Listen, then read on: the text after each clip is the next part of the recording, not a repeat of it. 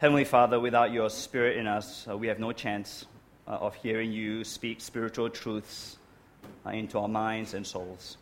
And so we beg of you now to open our eyes, to remove whatever scales or veil or darkness or blindness that exists uh, in our hearts.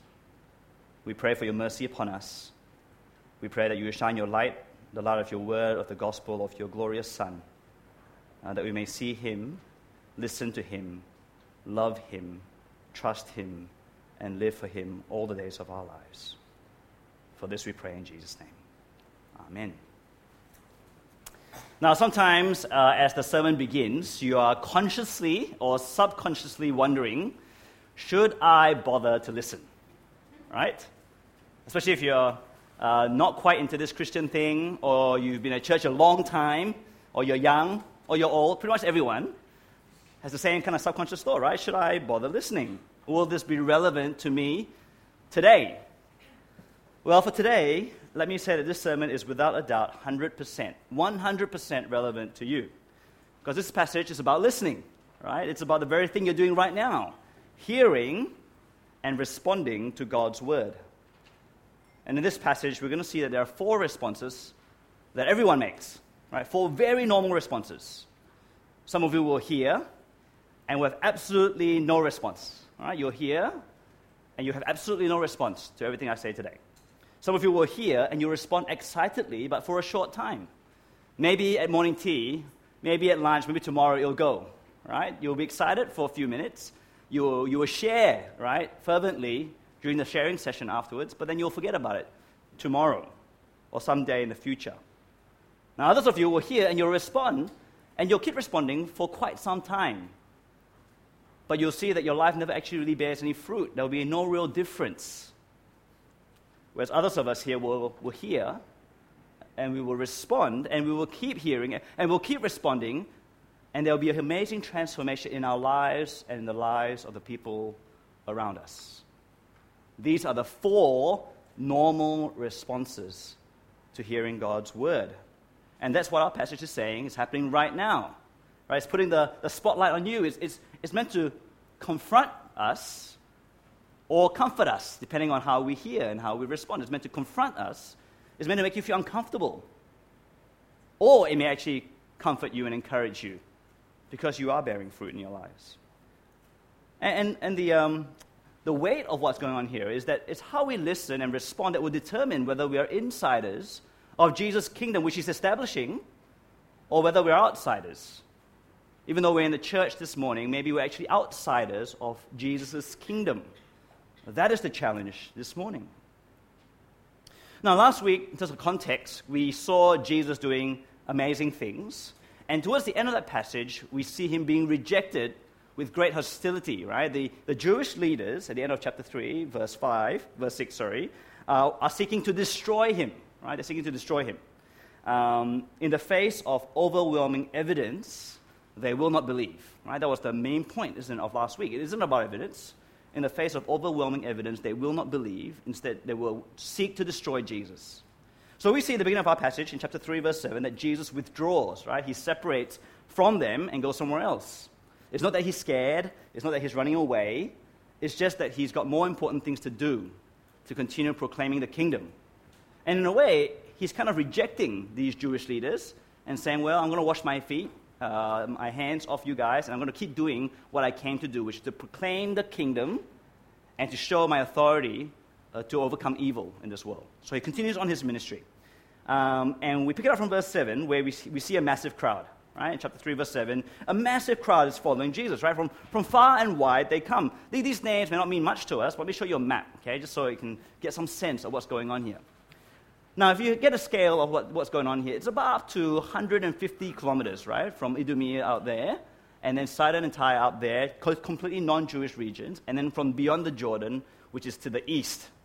So from north, east, south, and west, people are pouring in from hundreds of kilometers away to come and see and hear from Jesus.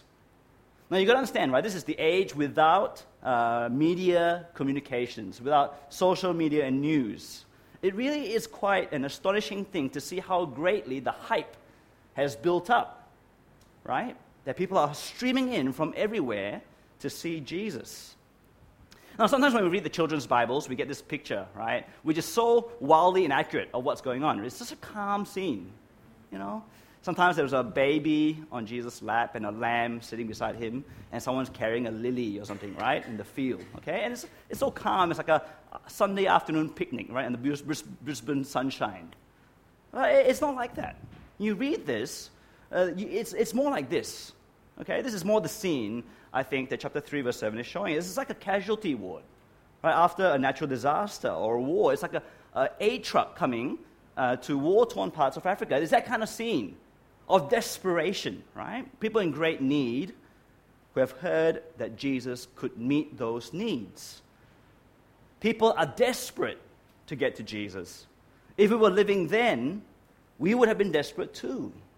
We would have been dragging our sick parents and, and, and, and siblings and friends and relatives to come and see Jesus. Now, the crowds in Mark's gospel are a very significant character you don't often think of a big group as a character, but the crowds are a very significant character in Mark. They're almost always there, aren't they, in the background? Have a look, right? Chapter 3, verse 8 and 9, you see these crowds are there.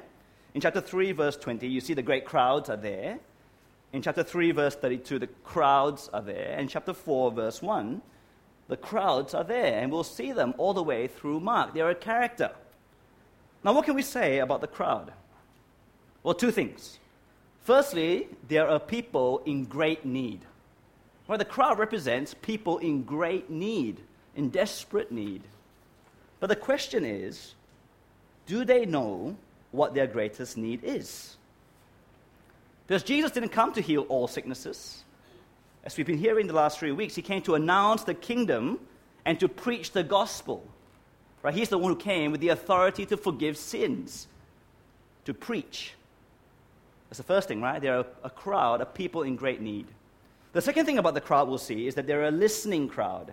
They hear about Jesus and then they hear from Jesus whenever they're gathered around him. They're almost ever present audience to Jesus' preaching ministry.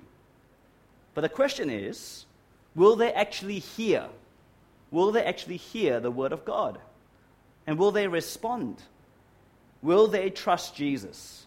Is this crowd kingdom insiders or kingdom outsiders, right? That's the question whenever we see the crowds. Are they insiders or outsiders? Now, in the midst of all this chaotic crowds, uh, we see this calm, small gathering, don't we? Chapter 3, verse 13 to 19. In the midst of all these crowds everywhere, we get this picture, this clear and calm picture of who the insiders actually are. Now, in this seven, six, seven verses, there are actually hugely significant phrases as Jesus calls his disciples to follow him. Right, we see in verse 13 that Jesus went up on the mountain, and then we see 12 being gathered. Right? It's a clear Old Testament reference to another famous mountain, Mount Sinai, where God calls out of Egypt the 12 tribes and makes them his people, his nation. Right? A mountain, 12, you can't help but think Old Testament, where God gathers his people and sets them apart as his nation. Jesus called to himself those whom he desired, and they came. Right? That's what we see in chapter 3, verse 13, isn't it? He called to himself those whom he willed, those whom he wanted, those whom he desired, and they came. There's a divine sovereignty at work here. Just like in, in, in, Sinai, where God drew his people out of Egypt. There's an irresistible grace and an election, a choice that Jesus makes. And then we see that Jesus appointed 12. And the word appointed here actually is literally the word made. It is the same Greek word made as in Genesis chapter 1, verse 1. And then Jesus names the apostles, just like God names and Adam names in Genesis 1. These are Genesis 1 words. You see, out of the chaos of the crowd, out of this picture of brokenness and great need, we see Jesus making a new people to belong to his kingdom. You see that? He's making a new people to belong to his kingdom, a new community who will be gathered to Jesus and then who will be sent out right, to bring this newness to the world, to bring this transformation into the world as they go out to preach the gospel and overcome evil. This is what they will do. Out of the chaos of the crowd, we see a group of kingdom people, insiders brought in by King Jesus. Now, as we read on, we return back to the crowds and we see many outsiders, don't we? From this calm, clear picture of insiders, we go back into the world of the crowd, the chaos, and we see outsiders. And we see in this next passage that there are two groups of outsiders for different reasons. Right? Jesus returns to his hometown. And notice once again in chapter 3, verse 20, right, that the crowds are back, right? That character is back with their great needs, pressing in, listening in, crushing in on Jesus, as always. And so Jesus' family, they're there because he's in his hometown, and they think he's gone mad. Right? They literally think he's out of his mind, right? He's gone mad. They see the fanaticism of all this. They think, Jesus, my poor boy, has joined a cult, right? He's been caught up in some hysteria. He, he's mad. And they tell him to come home, right? Stop that nonsense. Maybe that's what your parents said to you, right? Being a Christian. You join a cult. Now, it's hard to imagine that Jesus' family haven't seen Jesus healing. It's hard to imagine that they haven't witnessed the casting out of demons. It's hard to imagine they haven't heard Jesus preach with such great authority that have wowed and amazed so many. But how have they responded? Instead of responding with faith, they think that he's mad, don't they? Their response is to want to control Jesus. They want to seize him and control him and bring him home. Now, if you notice the reading, there is a sandwich in this passage. After the one little verse here in verse 20, 21, we see again in chapter, in, in chapter 3, verse 20, 31, that the family are still there, right? and they're seeking him out to bring him home, to control him, right? This is a sandwich. And in between, we see the, this other opposition, but this is interesting sandwich where the family's still there, still wanting to control Jesus. Now, clearly and sadly, the, the family of Jesus are outsiders at this point, aren't they? You know, Mary, venerated Mary, James, the apostle, Jesus' brother, at this point, they were outsiders. And they were outsiders because they thought Jesus was mad, and they wanted to control him. In a way, many people do that today, don't they? That we think Jesus is a bit too much, that we need to control him, that, that, that the Christian faith is too much. What do you mean God will judge? No. That's not the God I believe in, right? People want to dictate who God is and who God can be and can't be. They want to determine the God that they want to believe in. They want to control God. I believe that God is love, people say. The God I believe in would never judge, never send people to hell. Come on. Don't be too fanatical about your belief in Jesus, right? He's only one part of your life, but you've got your studies, you've got your future, your family. Don't be too fanatical, as if Jesus wasn't the king of all creation and all of new creation. People would say, you know, it's crazy, isn't it? People who believe in Jesus are a bit crazy, right? It's for people who are psychologically weak who have to believe in Jesus, implying that Jesus himself is a delusional lunatic. For he claimed that people ought to follow him in that kind of all in way. You see, Jesus isn't a pawn that you can move around. Now, if you're not a Christian here this morning, this, no doubt, must be a very contra- confronting truth for you to consider. Right? You have to ask yourself is Jesus someone that I can dismiss or I can ignore? But this is also a warning for Christians as well. Do not for a moment think that you can have a God of your own choosing, a God, a God that you can uh, control uh, from your own desires, what you want Him to be. Now, Jesus, no doubt, extremely saddened to have to do so, turns his back on his families because they're outsiders. But as we know, they do come around eventually. And, and, and, there's hope for the lost, isn't there, for everyone? Now, in the middle of these two family interactions, uh, we see the religious leaders. Uh, and they are clearly outsiders as well, aren't they? Except that they are hostile opponents. They are hostile opponents. Uh, they too have all the evidence. Uh, they have heard the message. They have uh, seen the signs and they choose to call Jesus bad. Right? The family think he's mad. The religious leaders think he's bad. That's what they've concluded that Jesus is someone who's possessed and empowered by Beelzebul, the prince of demons, by Satan himself. Right? Jesus is empowered by pure badness himself, is what they say. Now, Jesus responds to this in two ways. Right, firstly, he calls out just how ridiculously illogical this is. Right, if you read on and yourself, look at the details, basically Jesus says, how, how can Satan drive out Satan? How can a king kill one of his own generals? Right? It's absolute nonsense. No kingdom, no empire will stand with that kind of infighting, right? And we see there's such hostility lives in this heart of these religious opponents that they have lost all rational sense, haven't they? Right? It makes no sense for them to come up to this conclusion that Satan is driving out Satan, right? That Jesus is casting out evil spirits by the power of the evil one himself. You know, today we, we hear atheists often accusing Christians of being irrational, right? Atheists accuse Christians of being irrational. But perhaps it is more irrational to not believe. Perhaps it is more irrational to not believe. Certainly, for the religious leaders, in the face of overwhelming evidence, their unbelief is totally irrational. We don't have to fear, as Christians, to be accused of being irrational and not looking at the facts. For we have looked at the facts, we have reasoned, and we have reason to believe, to be sure that Jesus is the Son of God that we can trust in. Now, the second thing that Jesus responds to is to give the gravest of warnings, right?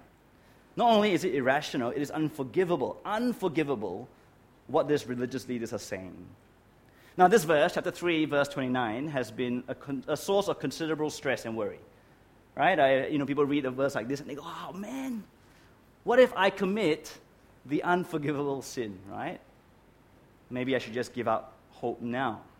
Why, who, who wouldn't be scared of a verse like this? Now, we have to understand this verse in context, right? We have to see, firstly, in verse 28, the comfort that Jesus came to forgive all sins. Right? Don't forget verse 28. Right? The way Jesus establishes his eternal kingdom is through the cross, where he pays for the sins of the entire world. So that whoever believes in him will have eternal life and have all of their sins forgiven. Right? All sins of those who believe will be forgiven. That's what it says, right? Uh, all that is said out of ignorance and out of sin and out of rebellion will be forgiven. All those years of ignoring and rejecting Christ will be given, forgiven if you trust in Jesus. Now, on the other hand, though, what is this one unforgivable sin? Now, if you call Jesus bad, right, this is the problem here, right? If you call Jesus bad, if you decide in your heart and mind that he is uh, of the devil and not of God, that you attribute his work of the Holy Spirit as the work of the evil spirit, you haven't just denied or rejected Jesus. You haven't just said no to Jesus. You have slammed the door right in his face. You haven't just ignored or rejected him for a time. You've totally maligned and cursed him. Well, this is the problem here, isn't it? It's not, it's not about not, not knowing Jesus and rejecting him. It's about maligning him to the point where you say he's of the devil. Now, this is not a sin that we easily fall into. I'm not sure when's the last time I heard any of my family or friends say that Jesus is of the devil, right? It's not something that, if you're ever worried of committing the unforgivable sin, that you would ever say uh, uh, yourself. So I think you don't have to worry about it uh, too much if you've uh, never done something like this. Say that Jesus from the devil, right? It's not a sin you're likely to commit. But we see here that the religious leaders have, right? And they're clearly outsiders. And it's quite interesting, isn't it? Family, religious leaders, family, it's almost like they're all in the same boat. Whether you're just trying to control Jesus, or whether you're hostile towards Jesus and hating on him, you're both part of this group called the outsiders. Which is really strange, isn't it?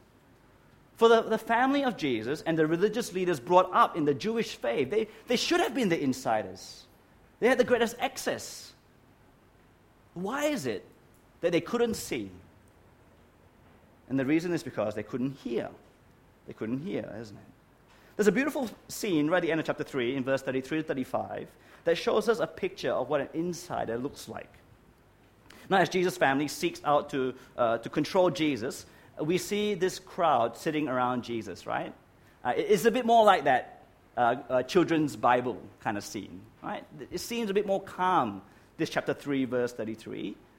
And, and as he's there rejecting his earthly family, he reveals his spiritual and his eternal family. In verse 34, Jesus says this right here, here, sitting around me are my brothers and my mother. For whoever does the will of God, he is my brother and sister and mother. We see this picture that it is those who come to Jesus to listen and to respond with faith and obedience that are a true family of Jesus, the insiders of Jesus' kingdom. Now, if you didn't have chapter 4, verse 1 as a break there, and you just kept reading on, it beautifully segues into the next section, isn't it? We see that this small crowd it expands to a larger crowd where he begins to teach about listening. Because this is the principal factor of determining whether you're inside or outside, whether you listen and how you listen and how you respond. Now, chapter 4 is a super famous chapter that almost all of you have heard whether you've grown up in a Christian family, uh, I'm sure you've heard about this four soils kind of picture. And it's so familiar that it's easy to dismiss, isn't it? Uh, to close our ears now is to do precisely the opposite of what this parable is trying to do, right? So don't close your ears to this very famous parable. It's a parable about listening and responding to God's word. It's a picture that describes all of the reactions to Jesus up to this point in the Gospel of Mark and from here on in to the very end. It's a picture describing the crowds, the religious leaders, the families, the disciples. This parable describes what's happening right now. Right? This is telling us what's happening right now in your very mind and heart, right at this moment and throughout this morning. It's happening whenever you open the Bible and read it for yourself or listening to it right, on, on an app on your phone. It's happening whenever you meet up with someone one on one or go to a Bible study. It's happening whenever you listen to a Christian song that sings Christian truths or read a Christian book written about the Word of God. This parable happens all the time. The issue is which of these four listenings and respondings are you? Which of these four are you? So, question is are you ready to hear? All right? You want to stretch yourself a little bit? If you're asleep right at the point, now's the time to wake up. All right? Because this first one, I don't want it to be you, right? Because if you're sleeping, or you're looking at your phone, or your brain is off somewhere else, this is happening to you right now. The first listening, this first response is the seed on a path, right, devoured by the birds. The seed on a path devoured by the birds. The word has no more effect on people like this than water on stone. Than water on stone. They hear and get nothing. Absolutely nothing. You of wonder, how can this be possible? How can people hear and get nothing? Well, it's possible, isn't it? If you're a kid, you know, you hear your parents speak to you all the time, and you get nothing, right? Husbands, come to grunt, right? You'll, you'll help to learn to not do that, right? You know, selective hearing, it's just water on stone. Faith will tell me something, I see her lips moving, and I'll be like, and afterwards I'll be like, sorry, what did you say? At least I ask, right? At least I ask. More seriously, there'll be two of you sitting here in the sermon. Two of you sitting here in the sermon. One of you at the end of the sermon will share about the things that you've been impacted by by God's word. You've got the main point, you've got the purpose, and you want to apply it. The person beside you will act like they heard, they'll nod, and they'll have nothing to add. They'll say, Oh, yeah, I've heard it already. Uh, nothing to share. Let's just pray. Right? Completely different. One, you know, listening, taking it in, water on stone. Now, I get to speak to so many of you. Uh, as a pastor, it's one of the privileges, right, to hear so many stories. And uh, in, in 20, in, in, in ministry, especially among the students, right, I get to hear a lot of their stories in more detail. And, and a lot of them are 20, 21, 22 year olds, and a lot of them grew up in Christian homes and they were listening to sermons ever since they were in the tummy, right, of their parent, of their mom. And then they've listened at 20 year old, maybe about a thousand, right? If you think about 52 weeks a year, and let's say we skip church maybe five weeks, eight weeks a year, still roughly about a thousand sermons or Sunday school classes, more if they attended youth group, right? A thousand sermons or Sunday school lessons. But sadly, I've heard so many testimonies of people who say, all those years, I never understood the gospel. You hear those testimonies? I, I never understood the gospel. And they're what, 20, 21, 22 year olds who've grown up in church. Water of stone, not just once, not just twice, but for years and for decades. We're kind of amazed that that could happen, but it happens, doesn't it? Response number two the seed on rocky ground, on shallow soil. The picture here is of a cut flower, right? A cut flower. Beautiful signs of life, but really, they're dead, aren't they? Beautiful signs of life, but they're dead. Let me read a quote from J.C. Ryle, uh, a bishop from the uh, 19th century, describing people like this these are they on whom preaching produces temporary impressions, but no deep, lasting, and abiding effect. They take pleasure in hearing sermons in which the truth is faithfully set forth. They can speak with apparent joy and enthusiasm about the sweetness of the gospel and the happiness which they experience in listening to it. They can be moved to tears by the appeals of preachers and talk with apparent earnestness of their own inward conflicts and hopes and struggles, desires and fears. But but unhappily, there is no stability about their religion.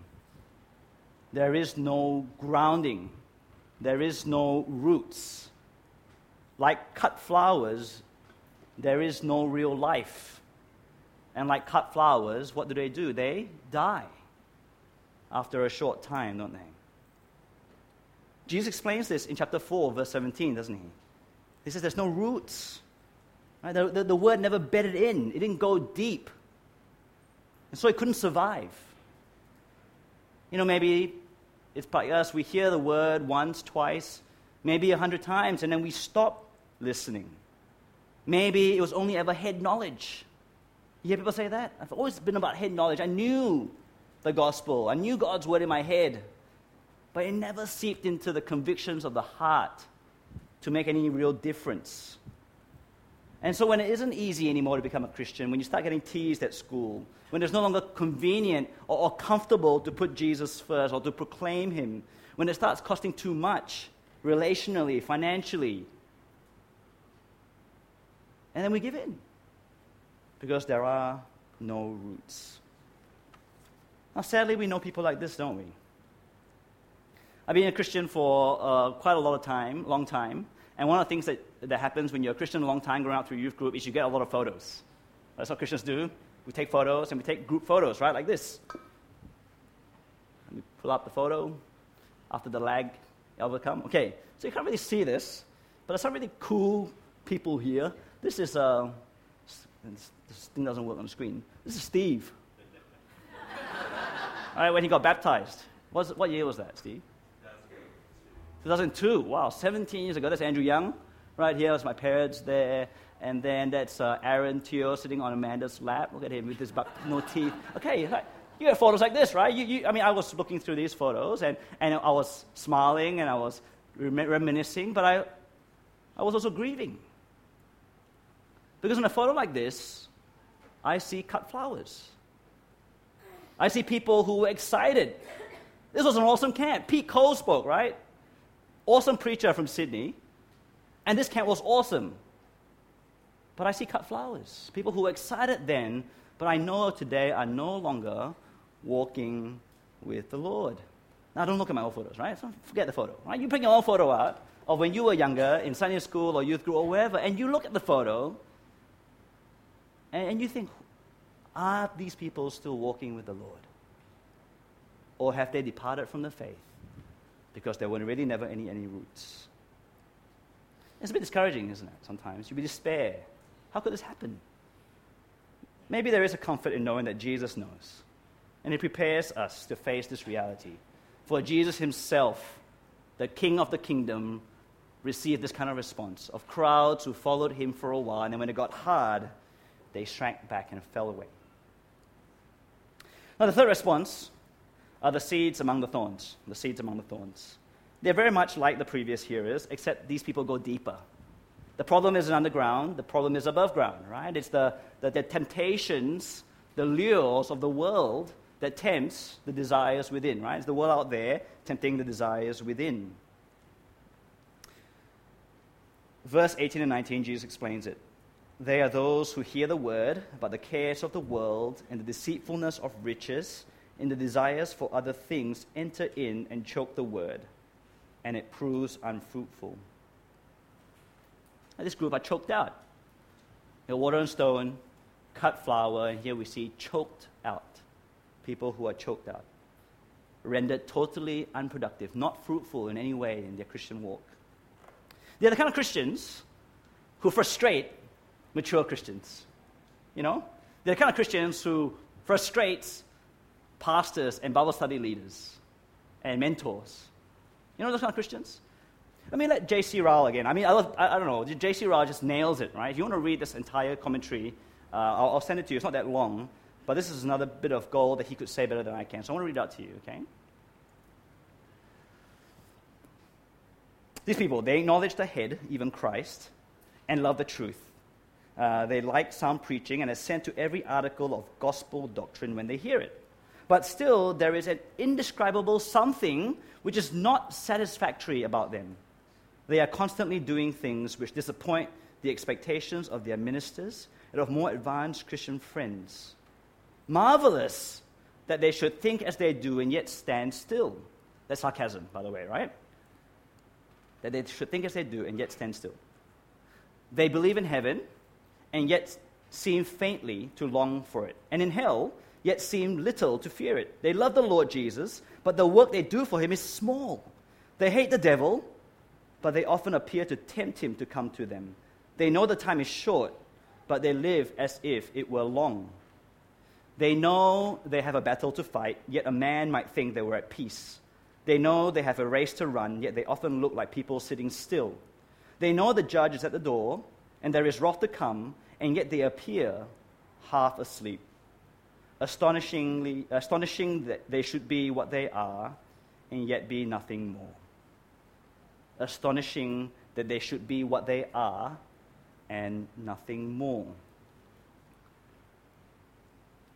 Isn't it frighteningly disturbing how that describes so many of us? I know this because I've spoken to some of you where we share these burdens of being like this plant, right? Where we know so much. Uh, we even love some. I see some of you cry sometimes when you sing songs. I spoke to one sister last night. She was saying that, right? She used to be so affected by the things that she was singing. And then on Monday morning, when she got up, she just felt dry and cold and distant from Jesus again, right? That, that, this, this it's like twin personality or something. And it described, it's described by this response of, of being choked out by the cares and the loves of this world. It's hard to know, isn't it, what to say about this group of hearers. Some people want to say that, well, at least they seem to be believers. These, these plants, they haven't died, so they're safe, right? It's just that they're fruitless. But is that what we want to settle on? is that really what we want to settle on? Would the true family of the king settle for this kind of response? Would the true family of king of the king want to be this kind of unproductive, worthless servant? Thankfully, Jesus finishes the parable with the fourth and final picture. This beautiful picture of the seed on fertile soil. Now, clearly, this picture is of the genuine, wholehearted believer who has heard and responded. And they keep hearing and they keep responding. There's an interesting kind of grammatical thing here. In the first three groups, they hear. The word there seems to be a more of a once off hearing, a limited hearing. But this fourth group, the hearing here is a continuous tense. They hear and they keep on hearing. They, they produce fruit. And they draw nearer and nearer to Christ. They keep responding. They're transformed in purpose and behavior. They're the ones who engage in the king's mission wholeheartedly. Right? They're a picture of the disciples, in a sense. Right? They, they, they're messed up right? They, they stumbled and fell many times, but they kept listening and they kept responding. And then they kept bearing fruit, except for Judas, who stopped listening and stopped bearing fruit. So the question is I guess, does this last seed, this last hearer, uh, does it describe you? Does it describe me? Does this describe many of us? I really hope so. Right? Because to, to struggle is not to be any of the other three souls. It's, it's, it's a matter of whether we, we are faithful to keep listening and then whether we're being fruitful. Right? We're not, we, it's not about perfection. The fourth soul isn't about perfection. It's about faithfulness and fruitfulness. It's about following Jesus. I think we know this is possible because we see others doing it, right? We are in a community where I'm certain that there are examples of this fourth soil that we can emulate. And maybe you are one of those people, and you will draw comfort from reading this part of God's Word. Now, let me bring things together, okay? Let me wrap things up by very quickly running through these last four parables from chapter 4, verse 21 to 34. I'm not really going to touch on any detail of them because there's no time. I want to draw out three truths, okay, that are a perfect way to finish up this sermon uh, from these four parables, okay? The first one is drawn from the first parable. The first two are really about us, and the last two are all about God, okay? You see, the first two are about us, the last two are about God. The first two parables put the responsibility of listening and responding on us. The responsibility is on us. Right? The Word of God is the light that is not to be put under a cover. It is to be heard. That's what lights are. It's meant to be seen. That's what it's saying here, right? God's Word is a word of life, a word of light. The gospel of Jesus Christ is the eternal wisdom and plan of God that we're to keep listening to, grow in our understanding of, and live out, and then listen some more, and then respond. Listen and keep responding. Can you see in this passage how many times Jesus says this? Chapter 4, verse 3 listen. He commands, listen. Chapter 4, verse 9. He who has ears to hear, let him hear. Chapter 4, verse 23 24, listen. He who has ears to hear, let him hear. You see, it's not possible to determine which of these four soils we are. Well, it's not possible to determine which of, the, which of us are fertile soils uh, in a limited space of time. You and I can't tell just from one sermon, from just one quiet time, or even from a year's worth or 10 years' worth. How do you know you're the fourth soil, the fertile soil? You'll know when you get to the end of your life and you have heard and you kept hearing and kept responding. So let's listen and respond right to the very end. Whether you're 13 or 70 plus, Let's listen to the very end. Don't let anything stop you from listening. Don't ever think you've read enough or heard enough of the Bible, of God's Word in your life. Humble yourself and submit to God's Word always. It's also our responsibility, secondly, to listen with the greatest measure. Right, this is the second parable there, to listen with the greatest measure. We have to put aside the time and invest the energy into our learning. We have to pay attention, close attention. We have to work hard. It is not easy listening to me for 35 to 40, okay, sometimes 45 minutes. You guys do pretty well, right? I preach longer than most people, right? It's hard work to listen. If I were not preaching, I would be struggling to stay asleep, uh, to stay awake. Okay, let me just let you know uh, I slept through one fifth of my degree. I should get a refund, right? I suck at listening to lectures and sermons. Maybe some of you feel that same way. But you got to work hard. When you open that Bible for quiet time, rub that sleep off your eyes, right? Don't start reading your Bible at midnight when you're falling asleep. Read it in the morning or, or whenever you're freshest. Put the effort in with great measure to listen and read and study and meditate and apply the Word of God. Don't let it sit in your mind. Don't be that shallow soil. Let it go deep in your convictions. Now, maybe not every single time you open the Bible that you're going to be like exploding with conviction. But don't let it go by more than a few days or a few weeks where it's always just in the head. It's always just superficial. What's the point? Let it go deep. Now, I hope it doesn't sound like too much hard work for you. I hope it doesn't sound like too much hard work. I know you're putting hard work. You're Asians, most of you, right? You put in hard work to get your A's, to get into QA, to get into UQ, to get into wherever it is that you do. You put your hard work in to play your, your violin and your piano and, and to, to become the best in, in, in soccer or rugby, to excel in your workplace. We put in the hard work all the time. It's a poor excuse to say that we're not willing to put in the hard work to listen to the Word of God to the words of eternal life. The only question is whether Jesus Christ and his eternal kingdom is worth the effort. Is he worth the effort? Now, the final point today, I want to draw attention away from us into God. Yes, we are responsible, but we would be amiss to miss how much God and how much Jesus is responsible for our growth, how much we depend on His mercy and grace. God is sovereign. He is the one who causes the growth. And the growth that God intends to bring is massive. That's what these last two parables are, right? A seed that gets planted, it grows up, and no one knows why. How did it happen? This, this mustard seed that grows into the biggest tree that dominates everything. God is doing all that. He's causing the growth, and that growth is going to be massive. It already is massive since the gospel was first preached. You see, Jesus came to make new people. He's making new people today.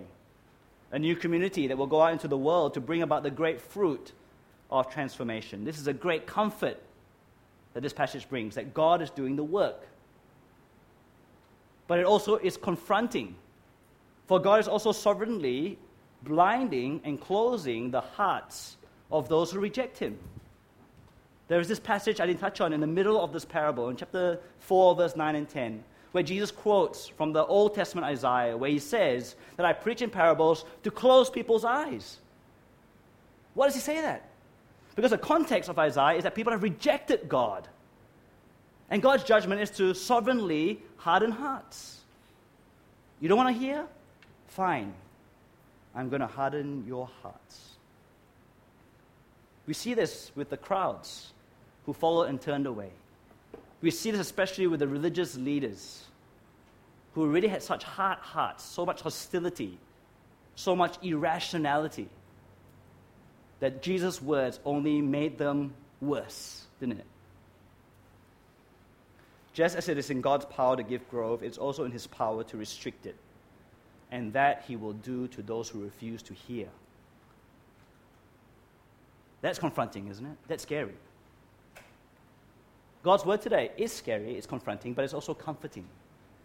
And it all depends on how we will hear and how we will go on hearing. As Jesus says, let him or, hear, uh, or her who has ears to hear, let him or her hear. Let's pray.